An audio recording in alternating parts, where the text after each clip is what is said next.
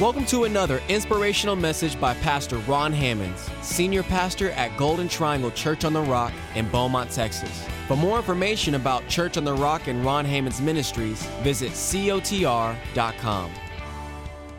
God bless you all. Thank you so much for joining us today. We are so glad that you are here at Church on the Rock. All right, you can get your Bibles, or, uh, you know, we'll be going in a moment to John chapter 20. We'll talk a little more about several other scriptures in the Bible. So, right now, let's pray and let's ask God's grace on us as we join together on this resurrection day. Father, Lord, it was great desire, Lord, that we ask that you would cause this word to go out, Lord, into all the world. And God, that it would touch homes and hearts, Lord that it would meet needs, and that God, that you would, Lord, lead people to discover how good you are and the plan you have for their life. And that God, that you would rain down your presence, your power, Lord, and your glory upon the earth, Lord. Heal the sick, sir, and Lord, deliver us from this horrible virus, God, and all its ill effects. Bless our nation, Lord, and the world through our nation with the gospel of Jesus Christ, Lord, and with the other needs they have. In Jesus' name, amen. Amen. Well, Today, we're going to begin our resurrection message with a story that happened 4,000 years ago. 4,000 years ago, there was a man named Abraham. He was 135 years old at this particular time. Abraham had a promise from God. God had promised Abraham that he was going to have a son with his wife Sarah. And so, in the process of time, that son was born. When that son was approximately 35 years old, maybe 33, 34, 35, God spoke to Abraham and said, Abraham, I want you to take your son and I want you to walk north. And I want you to stop at a place that I'm going to show you. And I want you to sacrifice your son to me. The Bible gives no indication that Abraham had anything but faith. I have seen the movie, the portrayal of this that Hollywood shows, and you know, with Abraham beating the rock and screaming out to God and wrestling with God. There's no indication in the Bible that there was anything but faith. In fact, Hebrews chapter 11 tells us in verse 17, 18, and 19 that Abraham had faith, that when God had promised him that he would be a father of many nations, that just because God had asked him to make a sacrifice, in no way discounted or destroyed the promise of God. It's the same thing that we see in our lives. If God has given you a promise, or given our nation a promise, or this generation a promise, just because we go through or experience some trouble, tragedy, or even death, does not mean that the promise is not secure. That's the message of resurrection. You see, in Abraham's situation, he walked three days northward until God spoke to him and said, It's this mountain. And Abraham and Isaac, his son, walked up that mountain together. Isaac carried the wood up the same mountain that today Jerusalem sits on that mountain, specifically as well on, on this mountain. The northern high part of this mountain is Mount Calvary, Golgotha, the place of the skull. It's in that place that Abraham built an altar. And there he bound his son Isaac. His son was 35 by this time, give or take a year or two, and Abraham was a 100 years older than his son Isaac. Isaac did not make a fuss. He wasn't sure what was going on. He had already asked his father a question about the sacrifice, but now his father was binding him. It seems as though that Isaac trusted his father and followed his father's will.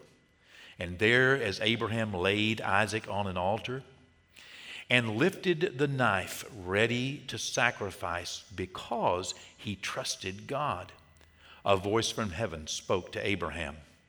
And the voice said, Abraham, do not harm the child. Seeing that you have not withheld your son, your only son, from me, I am going to bless you. And there, God found a ram, a substitute sacrifice. Abraham saw this ram caught in a thicket by his horns, such a picture of what would happen 2,000 years later, now 2,000 years ago. There, Abraham sacrificed this ram to God. You know, now, as we look back on the story of Jesus, three major events we find in the Word of God. One major event is the birth of Jesus.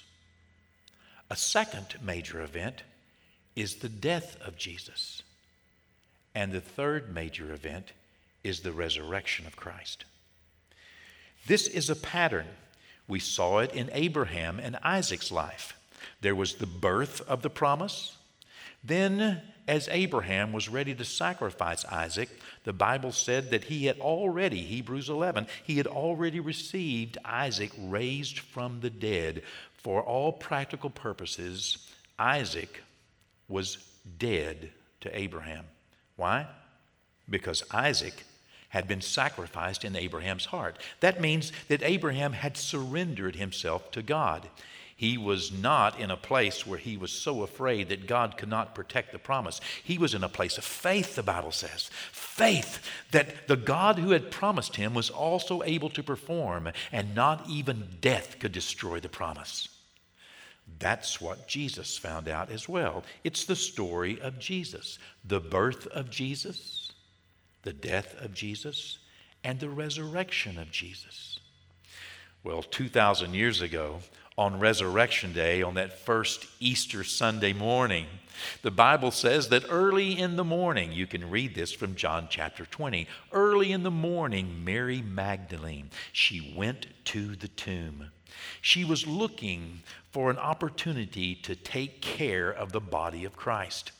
What a picture you know, today and throughout history, women have been taking care of the body of Christ. Even when men, perhaps, you know, were, were um, doing something else that, you know, may be important and had special places in the plan of God, yet it's often those praying, seeking, tender hearted, wonderful women, those women that understand and have experienced the blessing of God in their life, none more blessed than Mary Magdalene, out of whom Jesus had cast seven devils.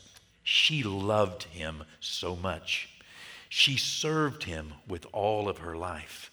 And there, even at the risk of being arrested, because the disciples, these men, these 11 men that were left, the Bible says that they were locked up that day for fear of the Jews.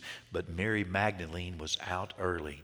She was looking for a way that she could still serve Jesus, even in the midst of her broken heart, even in the midst of her dead dream, even in the midst of the moment when she had to wonder, like everyone else, what is this that I have believed? Have I believed something? You know, no, she didn't wonder. She knew in whom she had believed, and she knew in her heart that he was able to keep that which she had committed unto him against that day. She had given her life to Christ, and she was not about to stop at this obstacle, at this trouble, at this particular, what looked like an impasse. She trusted Jesus beyond the death of her dream. She believed his word. And there that morning in the garden, as she looked for him, she did not know what had happened. She imagined that perhaps someone had moved his body. But she continued to seek. She was not put off because she was confused. She was not put off because it might be hard. She continued to seek, and that morning she found him. She found Jesus in that garden that morning. And he called her by name, Mary, he said. And she called him teacher, master. And he told her, Go and tell my disciples. Go and tell them that I am alive. She became the very first evangelist that Easter Sunday morning. Isn't that an encouragement? What an encouragement to us. We can also be of that same heart today.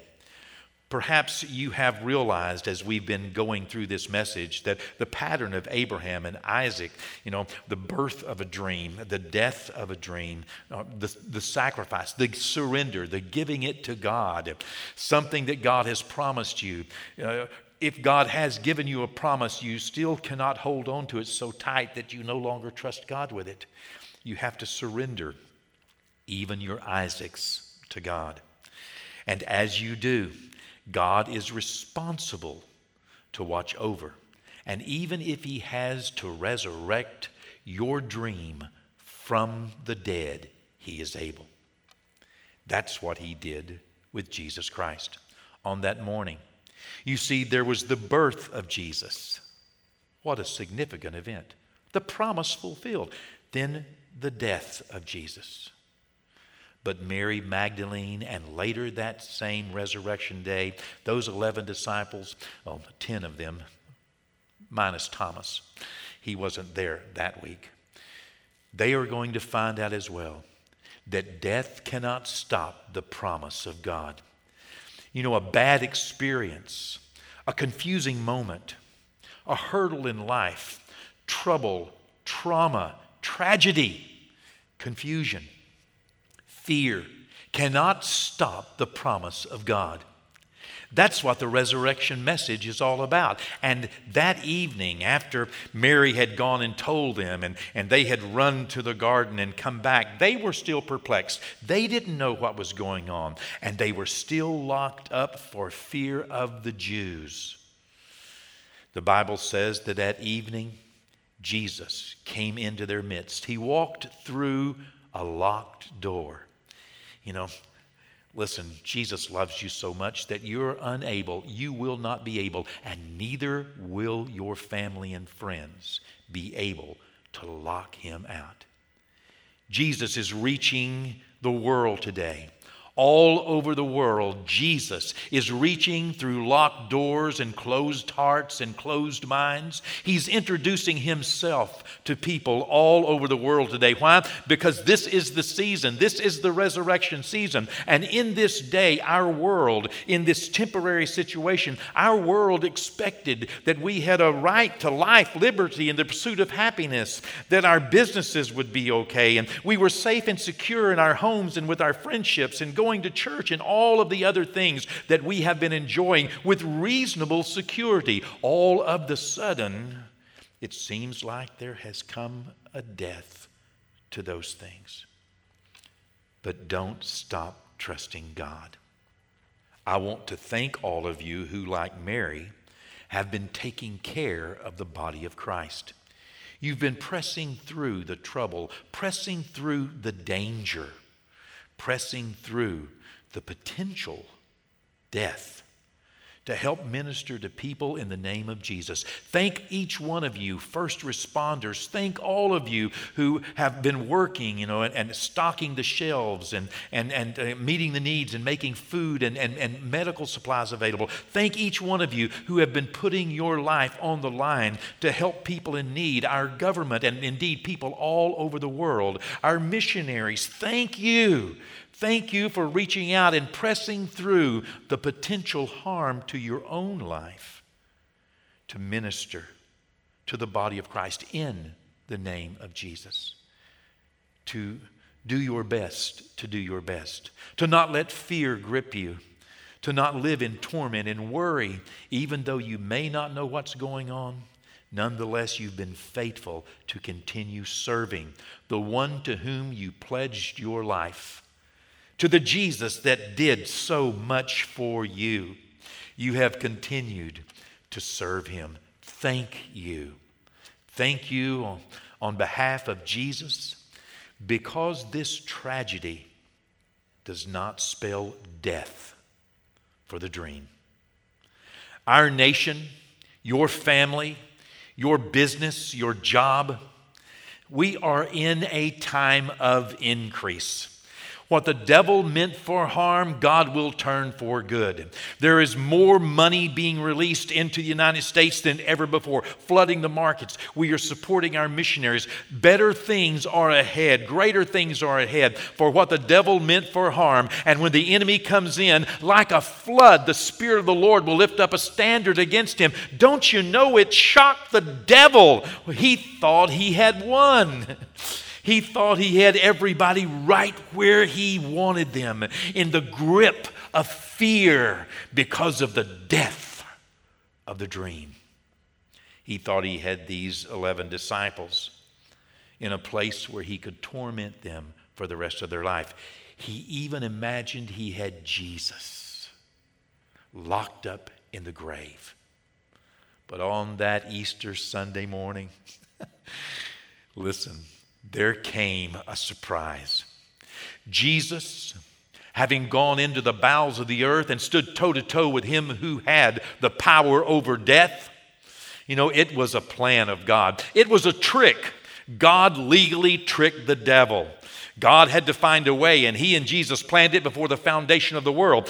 God and Jesus found this way to get him into a sinner's hell. He who knew no sin became sin so that I might become the righteousness of God in Christ Jesus. He became sin. He took upon himself the sins of the world so that he would have legal entrance into hell. And there, as the Son of God, clothed with sin, he stood in the bowels of the earth, face to face with him who had power over death. And the Bible says that Jesus made a show of the devil openly. He triumphed over him in it, and he defeated him, and he took from him the keys of death and hell, and he led captivity captive. And on that morning, that glorious morning, Jesus was raised victorious over sin, death, hell and the grave, and he declared, I have the keys of death and of hell. Whoa. What a powerful day. And that's the day we're living in. Jesus Christ, born of a virgin, lived a sinless life, died an atoning death, was raised from the grave. Today he is alive. And as he showed himself alive that first Easter Sunday evening, walking into those disciples, he said, Here, look at my hands, look at my feet. It's me. I am alive. John would later write, late in his life, about these stories that Jesus told them. Listen to what John wrote in John chapter 20 at the end of that day. He said, And truly, Jesus did many other signs in the presence of the disciples, which are not written in this book. But these are written that you may believe that Jesus is the Christ, the Son of God, and that believing you may have life in his name. That's what John wants. That's what Jesus wants. He wants you to believe, and you will have life. What kind of life? Not just this temporary life this temporary life is tested, but the life he's talking about, if you believe, is eternal life. Let me tell you two great truths today. The first great truth is that death does not spell defeat for the believer. Death does not destroy the dream. Death is not the end of the dream.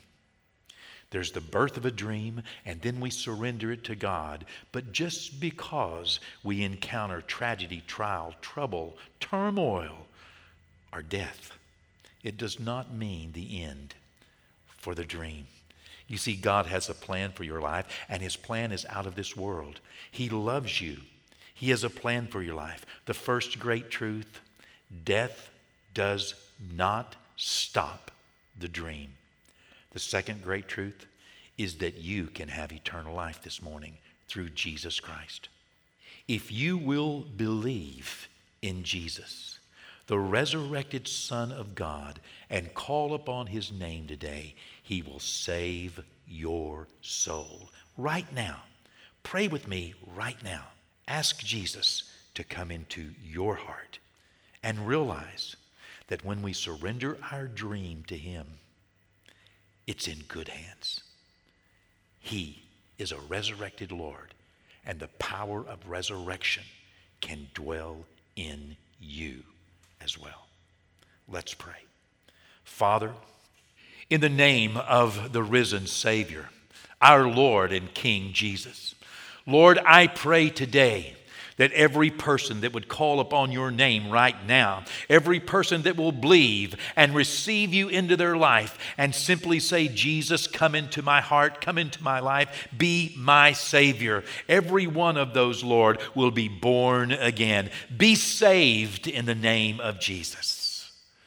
And thank you, God, that we're not only saved, but that we are safe as well. May God bless you. May God's grace be with you in the name of Jesus. Happy Resurrection Day. Don't let anything destroy the dream God has given you.